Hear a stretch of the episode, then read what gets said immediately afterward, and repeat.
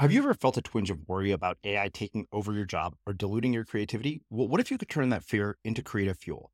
We've just published an amazing new ebook called The Four Keys to Success in an AI World. And this is more than just a guide, it's a deep exploration into the human skills that AI can't touch, the skills that are essential for standing out and thriving, no matter how much technology evolves. We're talking about real differentiators here like creativity, emotional intelligence, critical thinking, and much more. Inside, you'll find actionable insights and strategies to develop these skills, whether you're a creative person, a business person, or just simply someone who loves personal development. This isn't a story about tech taking over, it's a story of human creativity thriving alongside AI. Picture this AI as your creative co pilot, not just as a tool, but a collaborator that enhances your unique human skills. The Four Keys ebook will show you exactly how to do that and view AI in a new way that empowers you instead of overshadows you. Transform your creative potential today. Head over to unmistakablecreative.com slash four keys. Use the number four, K E Y S. That's unmistakablecreative.com slash four keys and download your free copy. After looking at those posters, I turned to him and said, Socrates, I feel kind of guilty or selfish, you know, doing all this work on myself. Uh, my friends are out protesting and marching, and, and I'm just training in the gym and studying and uh, and doing this work with you, you know, and shouldn't I be out there doing more social activism? And, and, and he, he stopped and he turned to me and said the oddest thing. And uh, by the way, I got this little scene into the, into the movie version of the book. Um, but he said, take a swing at me. And I, I went, what? Did you hear what I just said? He said, yeah, come on, I'll give you five bucks if you can slap me on the cheek. So I started bobbing and weaving and I Finally took my shot, tried to slap him on the cheek, found myself on the ground in a rather painful wrist lock. And as he let me up to my helped me up to my feet, he said, Dan, did you notice a little leverage can be very effective? And shaking my wrist out, I said, Yeah, Soc, I noticed. And he said, Well, if you want to help people and be active and do these social things, of course, do what your heart tells you, you know? But he said, do not neglect the work on yourself so you can develop that kind of clarity and compassion. So you'll know how to exert the right leverage at the right place at the right time. I'm Srini Rao, and this is the Unmistakable Creative Podcast, where you get a window into the stories and insights of the most innovative and creative minds who've started movements, built thriving businesses, written best selling books, and created insanely interesting art.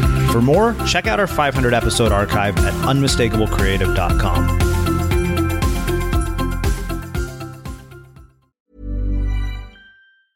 Many of us have those stubborn pounds that seem impossible to lose, no matter how good we eat or how hard we work out. My solution is PlushCare. PlushCare is a leading telehealth provider with doctors who are there for you day and night to partner with you in your weight loss journey. They can prescribe FDA-approved weight loss medications like Wegovy and Zepbound for those who qualify. Plus, they accept most insurance plans. To get started, visit plushcare.com slash weight loss. That's plushcare.com slash weight loss. Ever catch yourself eating the same flavorless dinner three days in a row? Dreaming of something better? Well, HelloFresh is your guilt-free dream come true, baby. It's me, Keke Palmer. Let's wake up those taste buds with hot, juicy pecan-crusted chicken or garlic butter shrimp scampi. Mm. Hello Fresh. Stop dreaming of all the delicious possibilities and dig in at HelloFresh.com.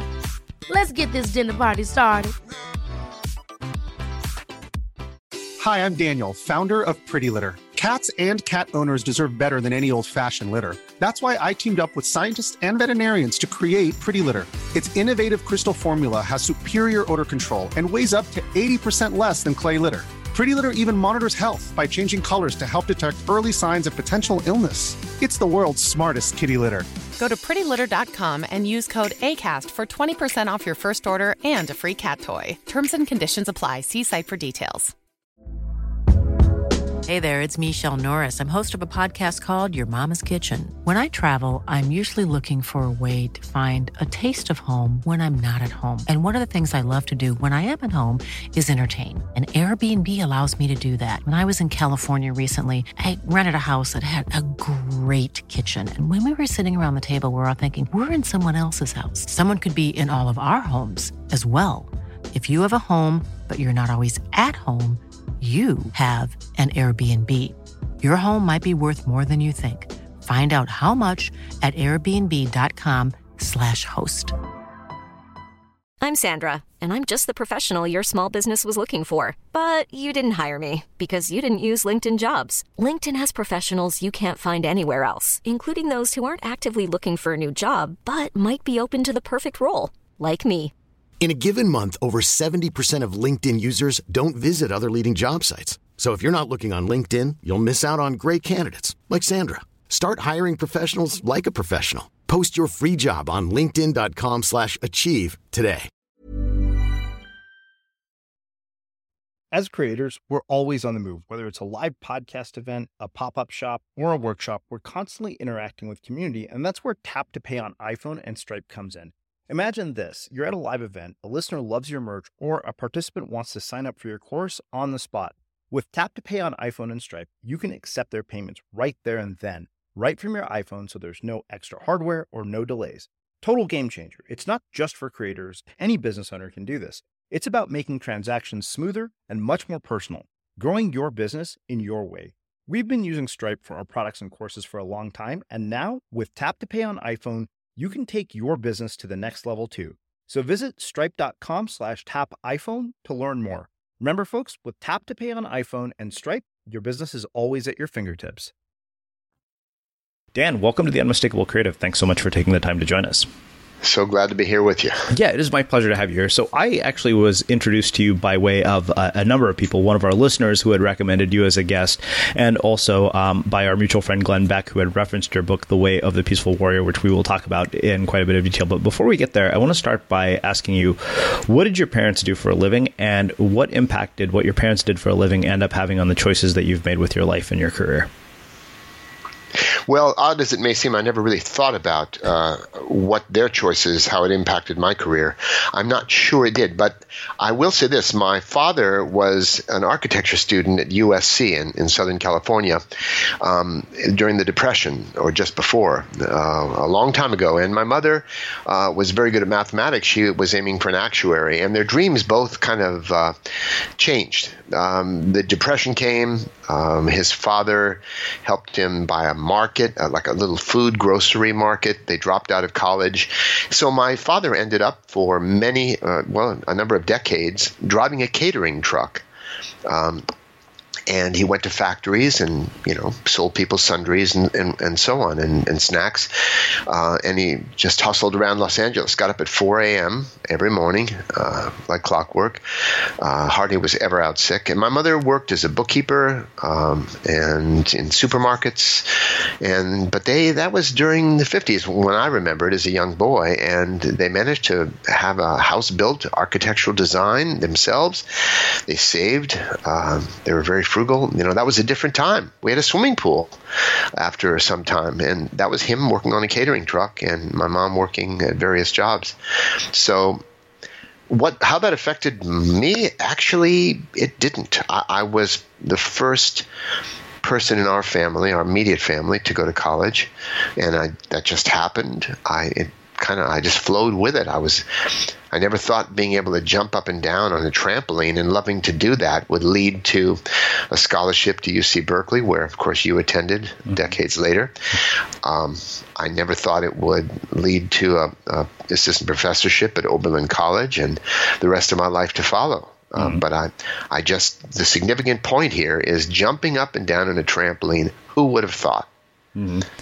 But that's what it led to. So I, I have tons of questions about the gymnastics background because that really struck me as well. But one thing that you said that really struck me was this notion of, of dreams changing. Uh, you know, I graduated, uh, you know, Pepperdine's MBA program in April 2009 uh, with a dream of working, hopefully, in media and entertainment. And of course, as you might imagine, graduating in 2009 forces your dreams to change rather rapidly, given the sort of state of the economy. So, you know, given that um, we're going to inevitably face things in our lives that cause our dreams to change, um, how do people let go of what they're hanging on to in order to get to where they're capable of going or to sort of the possible unwritten future? Well, you've you've heard that saying. You have to let go of one side of the pool to swim to the other, uh-huh. and and so the same applies in life. Um, uh, we have to die many deaths to live many lives, and so, uh, and the Buddha said it very well. I think he said, "Everything that begins also ends. Make peace with that, and all will be well." Uh-huh. And this is this. I have a friend uh, right now, the, as we speak, is dying of brain cancer. He's across the world. We communicate regularly, and he's uh, half paralyzed and going through a very difficult time. But he's an inspiration to me. He's one of the most amazing people I've ever met. He's been dealing with brain cancer for years. Now that's letting go. That, in fact, uh, we can talk about it later. Um, but I've created a new online course, which is not available till uh, the spring, but it is a four minute meditation on the process of dying. And people go, well, mm, that's not one I go, oh, that's, I'm so there, you know, I'm going to sign up for that. And yet I know of no better way to learn to let go, to learn what it involves, the surrender we go through on that thing we're all going to go through. You know, the last time I looked, the mortality rate was holding steady at 100%. Mm-hmm. And but the, the reason I created this meditation is because I've not found a better way anywhere to come back to it, reawaken a fresh appreciation for this rarest of opportunities to live a human life on planet Earth. Mm-hmm. So, now, that's a bit far afield of your question, but that's what came up for me. Uh-huh. So, you know, one of the things that um, I've thought a lot about, right, is how we tend to intellectually understand so many things. I know because I've had conversations, you know, with spiritual teachers, with people like yourselves, and I understand this idea intellectually, but there are so many times in my life where, as much as I want to let go, I don't. I hang on to it until I'm finally forced to let go. And I'm wondering why is it that it takes something as awful as brain cancer for us to finally come to terms with that idea?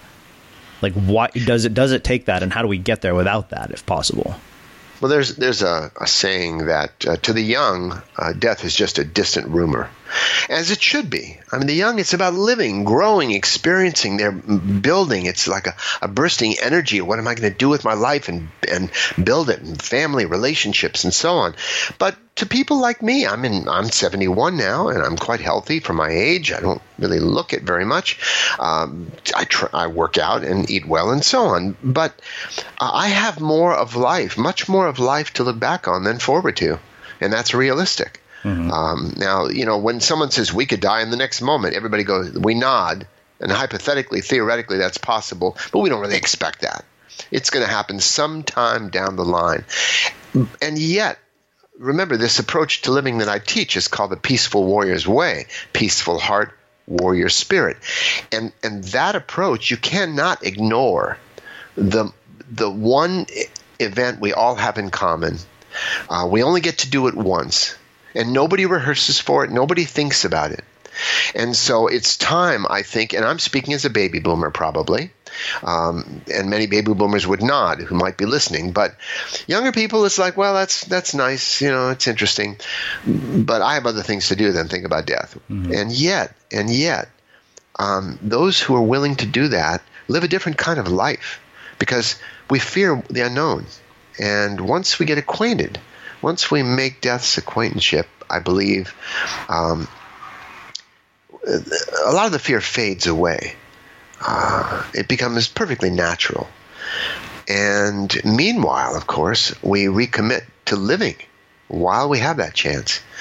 Uh, so that's uh, I, have I've got, you know, one of my hobbies over the decades has been collecting quotations. I have thousands of favorite quotations. I share them on Facebook and Twitter and at my website. Um, uh, it's one of my favorite things to do with people because they have pithy wisdom, a lot of power in a good quotation.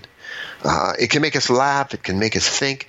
For example, just throwing this one out, um, Mark Twain once said, I've had many troubles in my life, most of which never happened. Mm-hmm and you know people listen oh yeah you know that's kind of true of me too. Because a lot of our troubles are in the imagined future or remembered past. And they're all happening right now. I'm covering a lot of bases here but anyway um, so you know it's natural for people to want to avoid the idea of we love life so why why think about death the end of it all?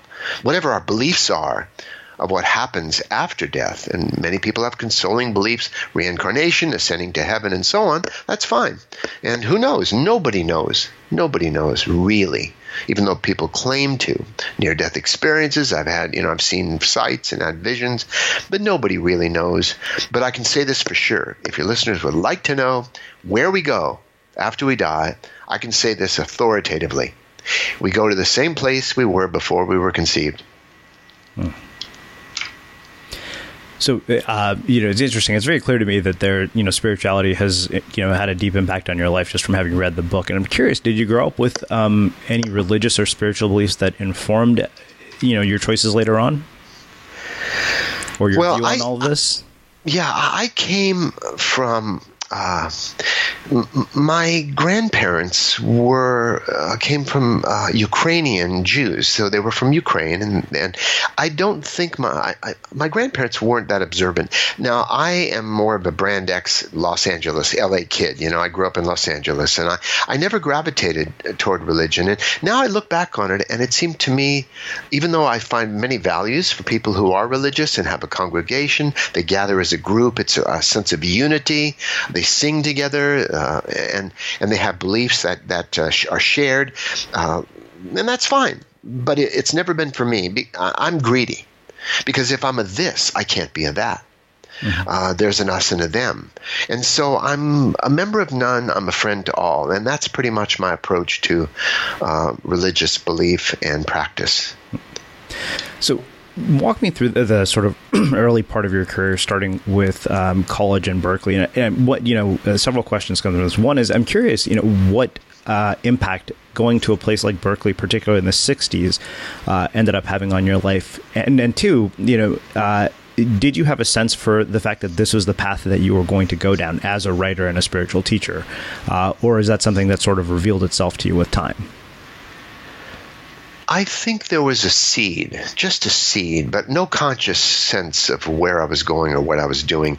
Um, I, for me, my view of my life is that it's more like improvisational comedy than than strategic planning. That's the truth. That's the truth. Um, you know, they offered me a scholarship to UC Berkeley. Just actually a partial scholarship. I could work and make some money, like many students. Uh, it wasn't even a full ride until later. I, I, won a world championship. Then they gave me a full ride. So. Um, I, I was going to go to Pasadena City College. You know, I didn't know, but since they showed me around Berkeley and flew me up there from Los Angeles, I figured, well, I have a good gym team. That sounds like fun. That's pretty much my extent of my planning. And going to Berkeley was a fascinating time, of course. You know, my wife and I are watching Ken Burns' incredible um, uh, series on the Vietnam War. And even though I lived, we lived through it. I didn't. I wasn't in Vietnam. I wasn't fighting in Vietnam. That's another story. But I was a student at Berkeley during that time. The Sproul Hall sit-ins, Mario Savio standing up in the police car, and crowds gathered around, and the protest movement, and and um, it was all happening. Late '60s. I graduated in '68, and I guess that was just before Governor Reagan started dropping tear gas you know, not personally, but had that happen on on the campus, um, it got even more raucous right after I left uh, in '68, just through the early '70s. Um, so it was an exciting time, and and um, many things were going on at Berkeley in the spiritual movement, not just the political movement. And, I would like to share a story I think uh, your listeners might appreciate because it, brings up this question for, for those of us who have a, a, a, yearning for the transcendent, uh, interested in spiritual training, whether or not we're religious. Um, many people ask the question, what about all this navel gazing? You know, shouldn't you, uh, you know, you need to be more active and, and politicize and sign uh, in protest and sign petitions and be more active and out in the world. Well, during, as I relate in, in my first book, Way of the Peaceful Warrior, um, um, I was doing a lot of work on myself under the tutelage or the mentorship of the old gas station attendant I called Socrates. He, you know, he'd never, he wouldn't tell me his real name, but he reminded me of the old Greek sage, so I started calling him Socrates. He was played by Nick Nolte in the movie version of, of the book. And during that time, I was doing this uh, Mongolian warrior self massage of all the bone surfaces of the entire body. Um, I was doing a lot of self reflection, self observation, self analysis, meditation, inward work. And during this period of a lot of uh, absorption in the self, um, Socrates and I were walking down the street. And we came across some posters on the wall, and I looked up, and one was about starving children, another oppressed peoples, another about stopping the war, which I, you know, I thought the war was crazy. I mean, that was my personal view. I, I simply couldn't imagine myself doing that, going and shooting people, maybe getting shot. It just for what? It seemed crazy. Um, that was my sensibility at the time. Um, though I always respect other people's views. That's you know, if we agree on everything, only one of us is necessary. You know, so people have different perspectives. In any case, after looking at those posters, I turned to him and said, Socrates, I feel kind of guilty or selfish, you know, doing all this work on myself. Uh, my friends are out protesting and marching, and, and I'm just training in the gym and studying and uh, and doing this work with you, you know, and shouldn't I be out there doing more social activism? And and and he, he stopped and he turned to me and said the oddest thing. And uh, by the way, I got this little scene into the into the movie version of the book. Um, but he said, "Take a swing at me," and I, I went, "What? Did you hear what I just said?" He said, "Yeah. Come on, I'll give you five bucks if you can slap me on the cheek." So I started bobbing and weaving, and I finally took my shot. Tried to slap him on the cheek, found myself on the ground in a rather painful wrist lock. And as he let me up to my, helped me up to my feet, he said, Dan, did you notice a little leverage can be very effective? And shaking my wrist out, I said, Yeah, Soc, I noticed. And he said, Well, if you want to help people and be active and do these social things, of course, do what your heart tells you, you know? But he said, do not neglect the work on yourself so you can develop that kind of clarity and compassion so you'll know how to exert the right leverage at the right place at the right time. And that's what I've been doing ever since, in one way or the other. Um, my writing, I teach all over the world. Just trying to exert the right leverage in my own way. Now, I could be working in a soup kitchen, but there are other people fully capable of doing that. I'm doing what I'm suited to do, which is to reach out. My cause are the people I speak with. My cause is right now, speaking and sharing. That's what I do. Hopefully, it makes some kind of a difference in reminding people of the bigger picture, maybe there is some good in that in the long run. Maybe it's the only good. I don't know. You know, I remember Ramana Maharshi, a spiritual teacher from India, once said, I give people what they want, so eventually they may want what I want to give them. So one thing that really um, has been on my mind lately is, is I'm working on this this article about the things that we should have learned in school but never did, and you know I asked you know people on Facebook just to see what the response would be, and one of the, the common themes that came back was this notion of you know managing our psychology and this, this relationship that we have with self and, and sort of this inner work that you're talking about. And I'm, I'm curious why you think it is that we don't teach this in our schools, despite the fact that it seems so essential to our well being. And you know, it, it seems like literally the the you know way to deal with it is okay we get to the point where we're completely screwed up as adults and we're forced into doing things like therapy and reading self-help books and doing whatever it takes to get to this this sort of place that you're talking about. So why do you think that is? Why are we not taught this earlier earlier in life? Well it's a good question uh, and i would answer it based on this. Um, we live in two realities potentially. Our psyche, let's say, exists in two realities.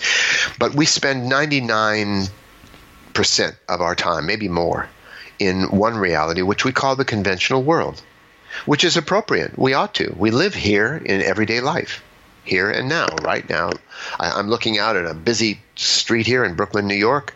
Um, you may hear a siren during our time together. I don't know, but uh, this is the, the, area of relationships and taking care of our health and finances and career decisions and the conventional aspects of daily life. This is what we meet. Um, so much of our training in school, academics, is to train the mind and learn about life uh, and how things work as much as we can. Learn some some critical thinking abilities, hopefully, um, and find our way to finding a relationship the fulfillment that can come from that, the companionship, and, and, all those things. But there is another realm, which is what I would call the transcendent. And somebody might say, well, come on, what is that? You know, show it to me. I mean, what, what do you mean? All that we have is what we see news, weather, and sports. And that may be true from some perspectives, but yet there are people who've gravitated toward religion all over the world, one religion or another. There are people who do spiritual practices, the Buddhists, the Sufis, um, the Christian mystics, the Hasids, uh, the, you know, the Kabbalists. There are esoteric uh, approaches, and all of them have that yearning for the transcendent. And so they do these practices, whether it's meditation, chanting, um, insight work, uh, whether it's experimenting with psychotropic elements or fasting, or there's so many methods and paths to have these altered states of consciousness. Not just to get high and wow, wasn't that groovy? It's like going to a good movie. That's not what I'm talking about. I mean, really having some kind of breakthrough where we begin to see life's bigger picture. Um, so what I'm what I'm saying is, um, there are fundamental life skills we can learn that help with conventional life, but can also help us maybe to start to glimpse the transcendent, to get those. And many of us have. You know, we've had those numinous moments, those glimpses of enlightenment, but they happen very quickly. Maybe when we were a child, sitting in a garden. Maybe recently, for no reason at all, we had this sense of peace or perfection. Um, if we look carefully in our lives, most of us have had moments of that experience. Uh, and you know, life is a series of moments. Um, that's all it is. Now and now and now. And the quality of our moments become the quality of our life. What I mean by that, Srini, is that I've never met a neurotic person, for example. I've only met people who have more neurotic moments, but sometimes they function quite well and they forget to be neurotic. I've never met an intelligent person. I've only met people who have more intelligent moments. Now, I know I've had some intelligent moments, but I've also had some pretty stupid ones. So it's about, and even enlightened moments, it's about increasing the number of those moments. And to do, how do we do that? Well, we have to free our attention because most of the time, our attention or our awareness is tied up with the challenges of everyday life. Daily life is like a form of spiritual weight training. You know, you lift weights, you get stronger. And so it's like whack a mole, I think, daily life, where one thing comes up and we bang it and then something else pops up. And it's not, that's not a negative view of life. That's how, that's our training. Our spiritual training begins in everyday life. It begins on the ground, not up in the air somewhere. You know, the tree has to put in deep roots if it's going to bear, bear fruit. So there are these life skills. How about patience? Like the ability to drive in, in gridlock traffic. Mm-hmm. or the and, and make good use of that time learning a new language or listening to a book on you know an audio book the point is uh, waiting in line and being good at that and enjoying watching people. So there are some fundamental life skills, but they don't usually teach that in school. And so this approach to living, I call the peaceful warrior's way, it uh, really uh, involves those life skills. And I probably should mention now um, that I have a new audio program, a six hour audio program called The Complete Peaceful Warrior's Way and whether somebody if somebody likes this interview and they what I'm saying makes sense, they might want to check that out. It's right there featured uh, at my website. Uh, but it's the complete peaceful warrior's way, and that does go into all those life skills. Um, why breathing? Why we can practice breathing even though it's autonomic. You know, you don't have to think about breathing, mm-hmm. but most of us breathe just deeply enough to stay conscious. And there are practices of breathing that can help with um, kind of emotional balance. And, uh, you know, I've studied martial arts for many years too, and it can help in any situation of high uh, adrenal stress, that sort of thing. So, you know, yoga has pranayama and many different systems have uh, practices of breathing that can be useful, like Kundalini, both on a practical and uh, say transcendental level. So that that's going on for a while. But you mentioned these skills they don't teach in school. Uh, maybe some schools do teach them. Mm-hmm. If I was a headmaster, I would teach these. And in a sense, that's what I'm doing when I travel around. I'm a traveling headmaster. Mm-hmm. Many of us have those stubborn pounds that seem impossible to lose, no matter how good we eat or how hard we work out. My solution is PlushCare PlushCare is a leading telehealth provider with doctors who are there for you day and night to partner with you in your weight loss journey. They can prescribe FDA-approved weight loss medications like Wegovy and Zepbound for those who qualify. Plus, they accept most insurance plans. To get started, visit plushcare.com slash weight loss. That's plushcare.com slash weight loss. Ever catch yourself eating the same flavorless dinner three days in a row? Dreaming of something better? Well, HelloFresh is your guilt-free dream come true, baby. It's me, Keke Palmer. Let's wake up those taste buds with hot, juicy pecan-crusted chicken or garlic butter shrimp scampi. Mm. Hello Fresh. Stop dreaming of all the delicious possibilities and dig in at HelloFresh.com. Let's get this dinner party started. Wow. Nice. Yeah. What you're hearing are the sounds of people everywhere putting on Bombas socks, underwear, and t-shirts made from absurdly soft materials that feel like plush clouds. Yeah, that plush. And the best part? For every item you purchase, Bombas donates another to someone facing homelessness. Bombas. Big comfort for everyone. Go to bombas.com slash ACAST and use code ACAST for 20% off your first purchase. That's bombas.com slash ACAST. Code ACAST. Hi, I'm Daniel, founder of Pretty Litter. Did you know cats tend to hide symptoms of sickness and pain? I learned this the hard way after losing my cat, Gingy. So I created Pretty Litter, a health monitoring litter that helps detect early signs of illness by changing colors, saving you money and potentially your cat's life. Pretty Litter is veterinarian developed, and it's the easiest way to keep tabs on your fur baby's health right at home. Go to prettylitter.com and use code ACAST for 20% off your first order and a free cat toy. Terms and conditions apply. See site for details. One size fits all seemed like a good idea for clothes. Nice dress. Uh, it's a it's a t-shirt. Until you tried it on. Same goes for your health care.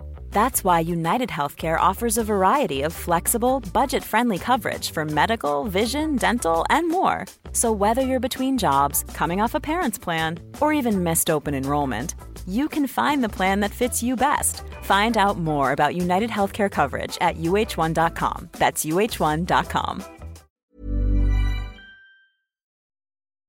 As creators, we're always on the move. Whether it's a live podcast event, a pop up shop, or a workshop, we're constantly interacting with community, and that's where Tap to Pay on iPhone and Stripe comes in.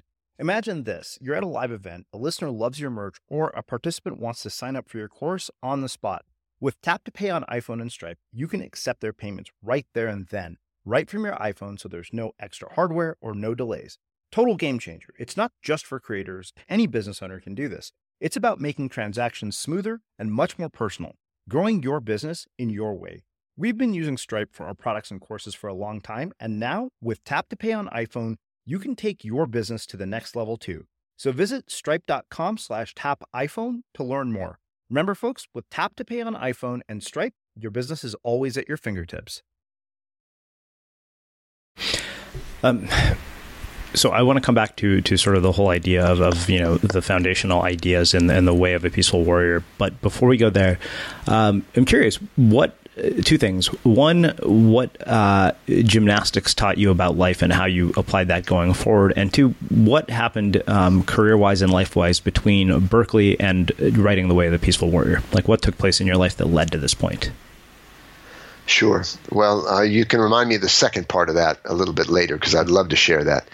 Um, so, well, maybe I should start with that, and you can remind me of the first point. Sure. Um, okay. At Berkeley, um, you know, I, I kind of had the feeling I was leading a charmed life. I was somehow, I wouldn't have used this term back then, but kind of manifesting um, what I needed to happen. I mean, I, I, ended up with a scholarship to college. I graduated, a degree in psychology. Um, but back then it was all experimental psych. You know, I was qualified to clean rat cages. I mean, it was not humanistic or transpersonal psychology, the kind that interested me. What makes people think and tick? Uh, and social psychology was interesting too. So I wasn't really going to go on in psychology. Uh, but I didn't know what I was going to do. I really hadn't a clue. I actually I did flying trapeze for a couple months, training in Los Angeles after graduating. Um, but I, I was uh, married as a senior in college. I got married, and we had a baby on the way, and so I didn't think a circus life was going to be my thing. Um, so I ended up uh, going up just for a visit up back to Berkeley to visit my old coach and my wife visited my my then wife visited her relatives, uh, her mother and father, and I I said, "Hey, coach, how are you doing?" I just dropped into the gym to say hello. We're taking a vacation. I might be looking for a job. You know, I don't know, maybe as a recreation director. And he said, "Oh, well, Dan, you know, just yesterday, the gymnastics coach at Stanford University, just down the peninsula, um, he uh, he just left." He got offered the job of athletic director up in Alaska, and the job's open. Why don't you go down and talk to the athletic director? So I did, drove down and made an appointment. And the next day, at 22 years of age, I found out um, I was the head coach of gymnastics at Stanford University. So I spent four years there, and things changed. Uh, I didn't really care who won anymore. I wasn't so much into competition, much more into collaboration. I appreciated all the athletes. By the way, the team went from the bottom of the conference at uh, at Cal. Um, when I started there, they were worse than most of the high school teams in the area. Uh, they're pretty pretty bad. Uh, in three and a half years, we were one of the top three gymnastics teams in the country, uh, and I trained the top U.S. Olympian uh, and he was the three times all around champion at uh, NCAA. So something worked, but yet I decided it was time to move on, and I got offered. I had met somebody who ended up being the athletic director and physical education chairman at Oberlin College in Ohio, and he said, "Dan, would you like to come be a faculty member and assistant professor position. That looked interesting. I could make up my own courses, and I was evolving and changing my interests. And it wasn't so much about competitive sport for me anymore. So I went to to Oberlin, and I was there for a couple of two and a half years. Then went back to California. I left there voluntarily. Just I wanted to get back to California and, and do some activities with the Spiritual Institute at that time. So that pulled me away. Now I thought I was living a charmed life. 22 year old kid, head coach, major university, and then boom, college professor. Um, and these things just came out of the blue. And I just had a BA in psychology. But that's what happened. And after I left Oberlin, the bottom dropped out. I was working as a typist. I got fired from that job. I was working painting houses. Uh, I did all kinds of things, and you know, it was just broke most of the time. And uh, that happened for a number of years. Now, during that time, I, my wife and I divorced. My first wife after eight years. Um, I ended up. Uh, meeting the love of my life. We've been married 43 years now, Joy. Uh, and we raised children, but meanwhile, I was just struggling to find out how do I use my skills? How do I monetize writing somehow? And later on, I had this idea maybe I'd write a book someday about some of my experiences that I've had because I was always searching for every experience I could and, and learning and with a commitment to share with other people somehow. But it still never struck me I'd actually write a book until a certain point in time where I was writing a series of articles for a gymnastics magazine, and it got thicker and thicker, the pile of these series of articles. And I went, wow, that looks almost like a book manuscript. And that was the first time it occurred to me I might write a book. Mm-hmm. And now, as you may have mentioned already, you know, 17 books over the last 30 years. Um, so life has changed considerably. But I didn't strategize for any of that. I, and I don't believe many of us do. Even people who have a clear plan I'm going to go to school, graduate school, get a PhD in this field, or I'm going to go to medical school or law school, sometimes they end up doing that. And as Joseph Campbell, by the way, there maybe you hear one of the sirens in the background. Mm-hmm. how appropriate um, to this conversation. Um, Joseph Campbell said many people climb to the top of their career ladder only to find out it's leaning against the wrong wall. So there are many people who are former lawyers, former stockbrokers, former MBAs, recovering MBAs, you know, um, and and they go into different fields that appeal to them more because they didn't really know themselves. They just set their course doggedly and were willing to go through the struggles, the academic struggles. And for me, it was like I didn't know. I don't know. I don't know. Let's just see what happens next. For me, it happened to work out. It's not a strategy I necessarily recommend, but that's that was this part two of your question, hmm. and I do have a story to tell about the first part. Mm-hmm. What did I learn from gymnastics? And in response to that, if, if you don't mind, yeah, I'm waxing on here. Okay. Um, here's the thing um, I personally not met any dumb athletes. Now, as as I say that, some people will come up with an archetype in their mind, or oh, I've met some athletes who, you know, shouldn't have even been in college. They were taking all easy courses and so on. But yet, people who are truly athletic, who have coordinated skills, can move quickly. Um, they have smart nervous systems, and the nervous system is connected to the brain. I've met athletes who aren't academically inclined, who don't like abstract theories, and don't play the academic game very well. So they're not successful at that particular game. Uh, and they just barely get through college if they get through at all. But they're, and athletes, whether it was me in gymnastics or athletes in football or baseball or tennis or swimming or golf, whatever it is, and that includes musicians, people who train at something, they learn all the universal or spiritual laws through their training but they don't know what they've learned because they're so focused on performances and scores and matches and points and records and who wins, who loses. They're they're focused on the externals. They don't realize they've learned the the law of process, breaking things down into small steps. They learn about the law of presence, living. They know what it means to focus in the present moment.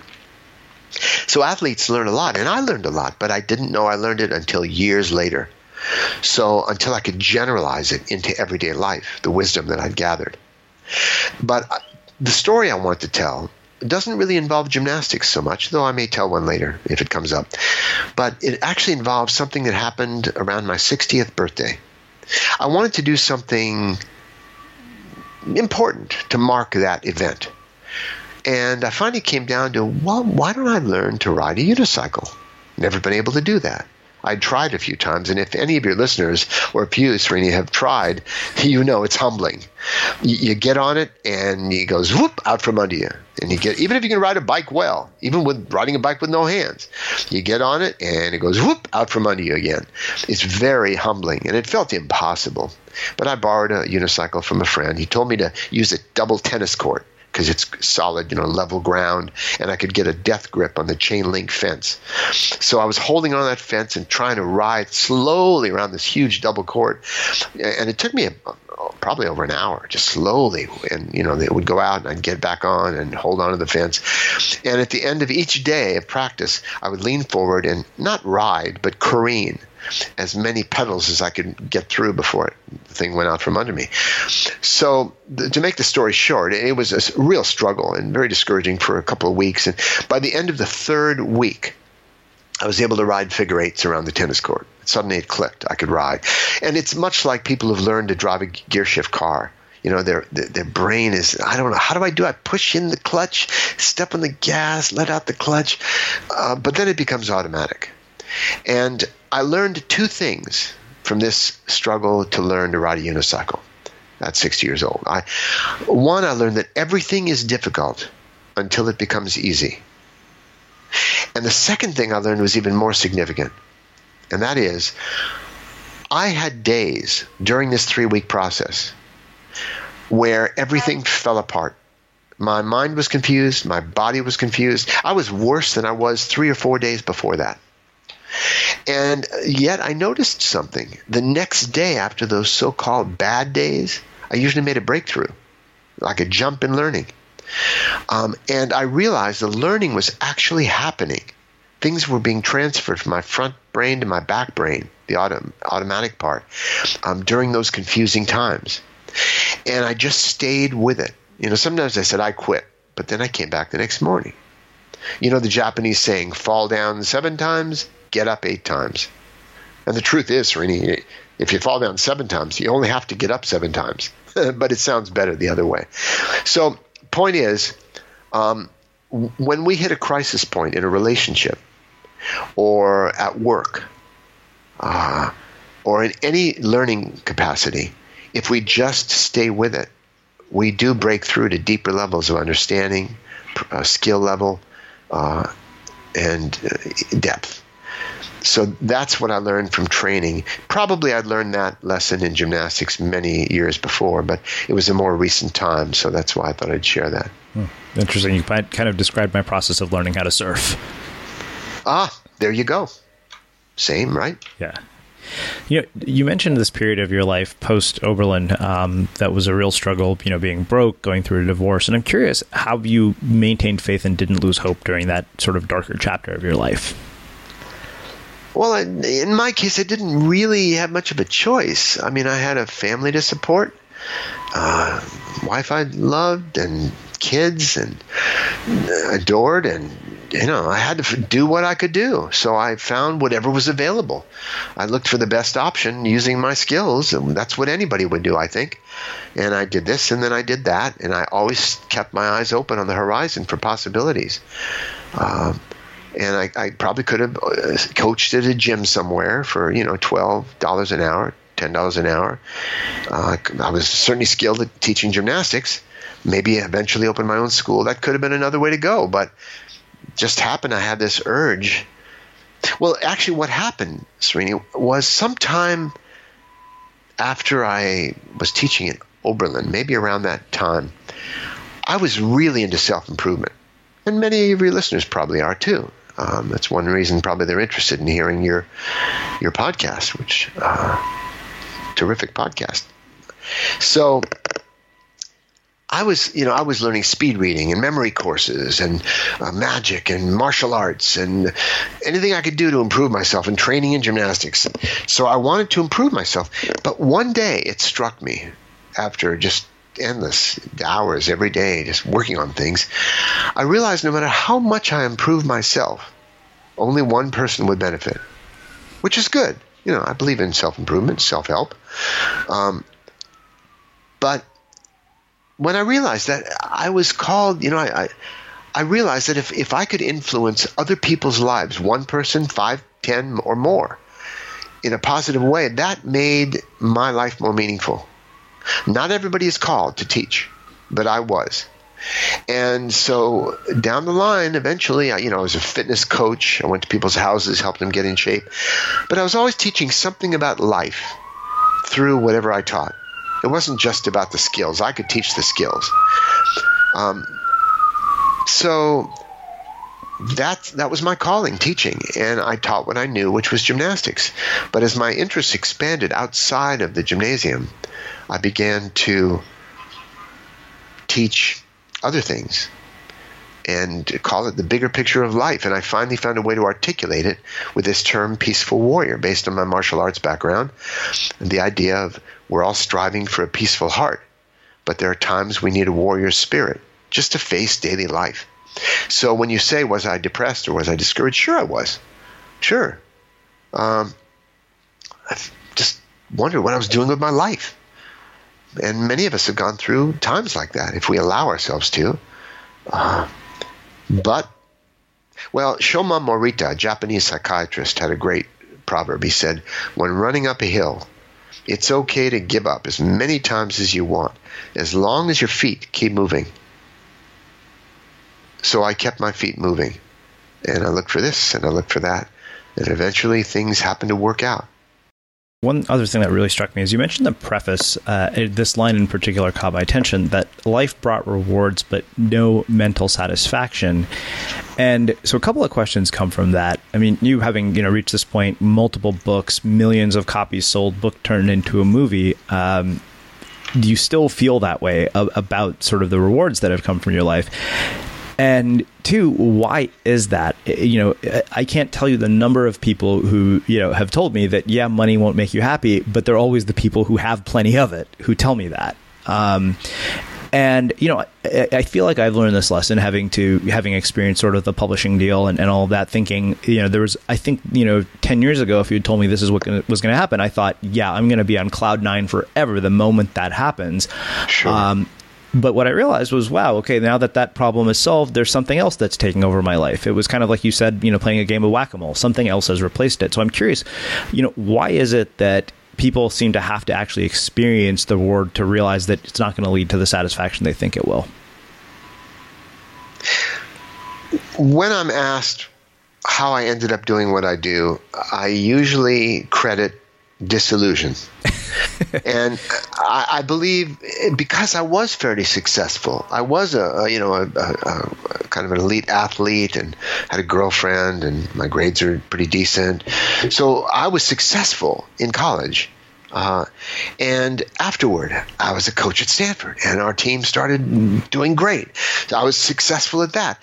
But there's a saying in the Hindu tradition, uh, maybe the Vedantic tradition, it's neti, neti, neti, not this, not this, not this and it, it's a slightly different meaning. It's about I'm not the mind, I'm not the emotions, you know, and so on. I'm not my thoughts. But really, it's for me, it was in daily life. Well, this didn't do it. I was happy for a little while, but it didn't last. Oh, now I've now I've achieved this. Well, that didn't do it. Um, you know, I, I often say to people one of the best things about going to college, and you you can relate to this, um, is that it doesn't. You find out it doesn't make you happy. Uh-huh. It doesn't. It doesn't come with a diploma. And people who never went to college, sometimes for years, they'll go, if only I'd gone to college, I'd be happy. Or if only I had uh, an even better relationship, I would be happy. If only I made more money, if only I had a better job, if only I had more status, if only I had more respect, if only I traveled more, if only I had more money again, uh, and, and bought this or bought that. If only I had my own house. If only, if only. And until people realize there is no such thing as future happiness, that happiness is a practice right now. If you're not happy now, you're not happy. Mm-hmm. And thinking I will be in the future. No, the future never comes. It's always the future. So we need to live in, in a way not self indulgent, but a way that we find out how to be happy despite everything as a practice. An old mentor used to call it unreasonable happiness. Uh, not because there's a good reason all the time, but just to bring that, that energy, that radiance. It's like, how do people act when they're feeling really happy? Expansive, kind. Yeah. And so act that way anyway. Mm. Now, that's a whole other area. But back to disillusion. Disillusion means a freeing from illusion. So when I was disillusioned with that and disillusioned with this, it kept leading me onward to the question of where is happiness? What is it? See, to me, I believed when I wrote Way of the Peaceful Warrior back in 1980, that's when it came out originally, I believed that whatever we thought we wanted, we wanted because it promised happiness, fulfillment, satisfaction. And sometimes we are happy for a little while. You can buy an ice cream cone. While you're licking that cone, you're probably happy in that moment. But it melts or you finish it. And so nothing seems to last. So I wanted to know where is that base level of, fulfill- of fulfillment, of satisfaction, of happiness. And over the years, over the decades, I came to realize that I don't think the end point of human evolution is finding a way to walk around with a gleeful smile on our face all the time. I think what we want, even more than that happy feeling, is we want a sense of meaning, a sense that our lives count for something, that we're connected, and we have a purpose. Because you know we're hardwired goal seekers. From the time we're infants crawling across the floor, we're heading for something. There's something we want. That's why we're crawling toward it. And so I believe success, Srini, I would define success as progress toward a meaningful goal. Hmm. It's not about reaching the destination because most of our lives are spent, you know, in the in between. It's like a, a, golfer who spends a few seconds swinging the uh, the club, and then they walk or ride in their cart a, a, a ways, and then they stand and take another second swinging the club. But is life just about swinging the club, or is it also about that ride in between? Mm-hmm. And so that's why I ended up writing the book, No Ordinary Moments, as a reminder to people that there are no ordinary moments. And those who realize that begin to live in a different way, more aligned with the idea of Zen, of the way we do anything is how we do everything. And treating life as an art and everything we do as a practice. Hmm. Wow. Uh, so there's one other thing that really struck me in the book as I was going back through it this morning uh, in preparation for our conversation. There's an equation uh, that I circled that, and that was happiness equals satisfaction divided by desires, and that really struck me. So I had to ask you about you know what you meant by that, um, and how we apply that in our lives. Well, there are people who have multi millions, even billions of dollars that uh, I would say probably aren't any happier than anybody else. And by the way, you mentioned money and happiness.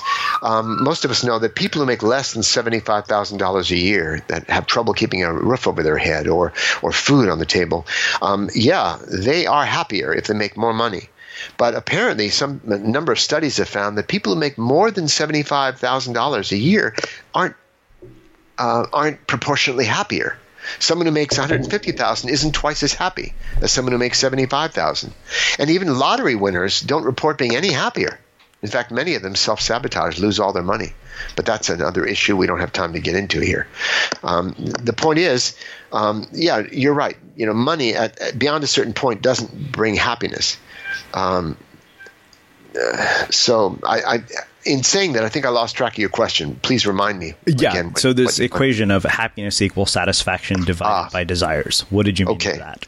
Well, again, um, someone can learn to be satisfied with a very modest life and really be blissed out.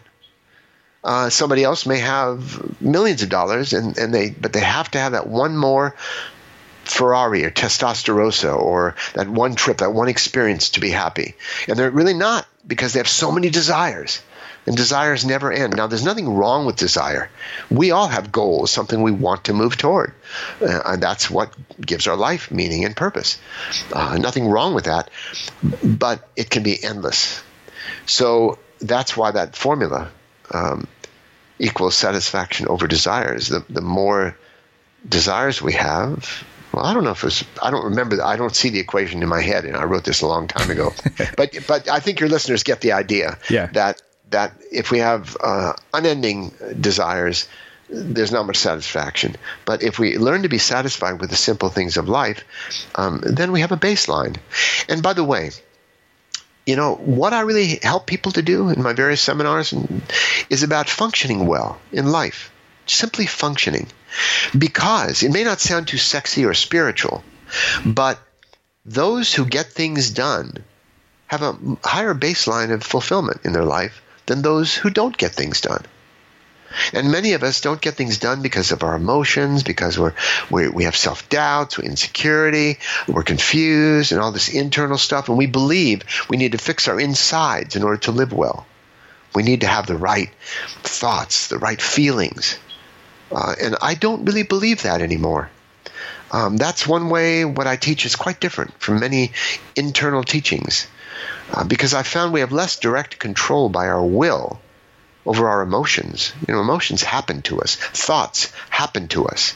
They arise in our field of consciousness. We become aware of this thought and that thought, whether we're meditating or just walking around. And we have emotions pass through us like the weather, they change all the time we don't really have direct control. We can't will ourselves to feel differently in any moment. But feelings do pass and change all the time anyway. And we, we don't have spam filters in our head just have positive thoughts. You know, my thoughts are sometimes positive, sometimes negative, but it doesn't bother me anymore. They're just stuff arising. But the one thing we can control, and we have more responsibility for then, is what we actually do. Whether or not we're feeling confident or shy, uh, courageous, happy, unhappy, whatever, we can still do what needs to be done in the moment. We can learn to accept our feelings and thoughts as natural to us in the moment without trying to fix them, change them. Just accept them. Okay, that's what I'm feeling. That's what I'm thinking. Meanwhile, what do I need to do right now? And that takes a warrior's spirit. Hmm. So I want to finish with two final questions. Um, yeah, people are listening to this, and we're at the beginning of a new year. So I'm curious, uh, you know, what words of advice come to mind when you think about the fact that we're starting a new year? Well, I'm glad you asked that. And by the way, I do appreciate this opportunity to reach out to your listeners. It's really a delight for me to do that. So thank you, Srini. Um, and and this is what I would say you look on somebody's Facebook page or they look on their friends' Facebook pages and they see everybody wanting to show the world they're living the good life. They're in their chai latte and their balloon at the party, whatever it is. Everyone wants to live the good life. We're all seeking that and to show everybody else. And we compare with other people. And that's why many people are miserable who look at Facebook all the time because their friends, oh, they're having children and I'm not. Am I getting behind? And, and we have all these comparisons. The Buddhists say comparison is a form of suffering because it's a disrespect for who we are right now and what we're doing. Um, um, someone once said, I cannot write a book commensurate to Shakespeare, but I can write a book by me. And that's my attitude. So instead of comparing ourselves to other people or even comparing ourselves to ourselves, old people often go, Oh, when I was young, I used to be able to do this and used to be able to do that. And I used to look differently and all that, instead of accepting where we are now. So that brings me to the answer to your question, which is I would advise people to consider trusting themselves, trusting their process unfolding as it is that's what I would say to my younger self as well when I was discouraged and not knowing what I was going to do with my life. Just trust. Keep your eyes open, your heart open. Stay open to opportunities. Things change. Stay alert. Do your best. But trust the process unfolding rather than comparing to other people and, and this sense of desperation. I, I have young people come to me, hey, listen, I'm, I listen to 20 podcasts and, and I, I unleash my power and I do all this, you know, but I don't know if I'm reaching my full potential. And you know, there's a little perverse side of me, Serena, that says uh, to them, What if you have reached your potential? what if this is it? The rest is free play. Just live your life, have a good time. Because this is crazy making. You know, I'm doing pretty well, but I haven't reached my potential yet. Why don't we just live our life and evolve and grow naturally without the desperation? And that's all about trusting our process in life. Hmm. Wow. Um, well, I want to finish with my last question, which is how we finish all of our interviews at the Unmistakable Creative. What do you think it is that some, makes somebody or something unmistakable?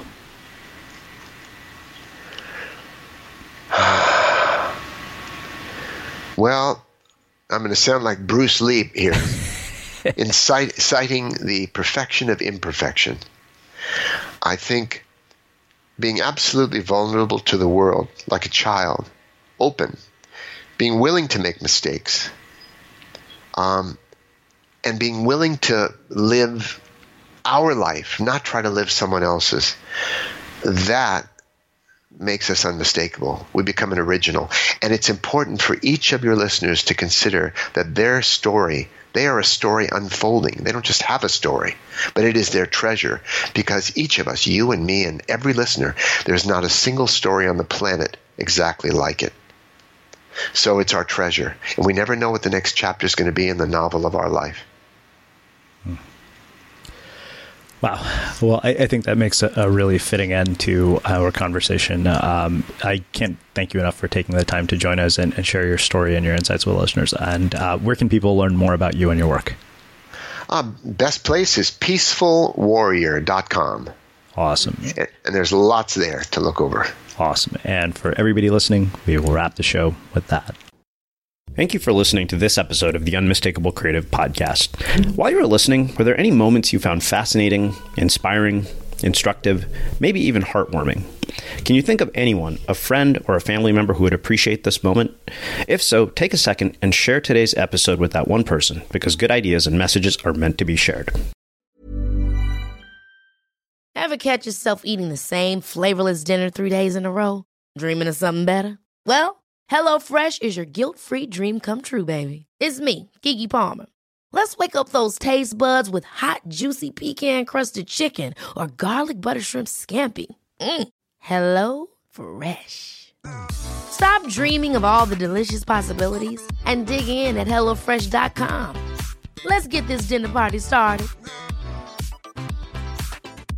Hi, I'm Daniel, founder of Pretty Litter. Did you know cats tend to hide symptoms of sickness and pain? I learned this the hard way after losing my cat, Gingy. So I created Pretty Litter, a health monitoring litter that helps detect early signs of illness by changing colors, saving you money and potentially your cat's life. Pretty Litter is veterinarian developed, and it's the easiest way to keep tabs on your fur baby's health right at home. Go to prettylitter.com and use code ACAST for 20% off your first order and a free cat toy. Terms and conditions apply. See site for details.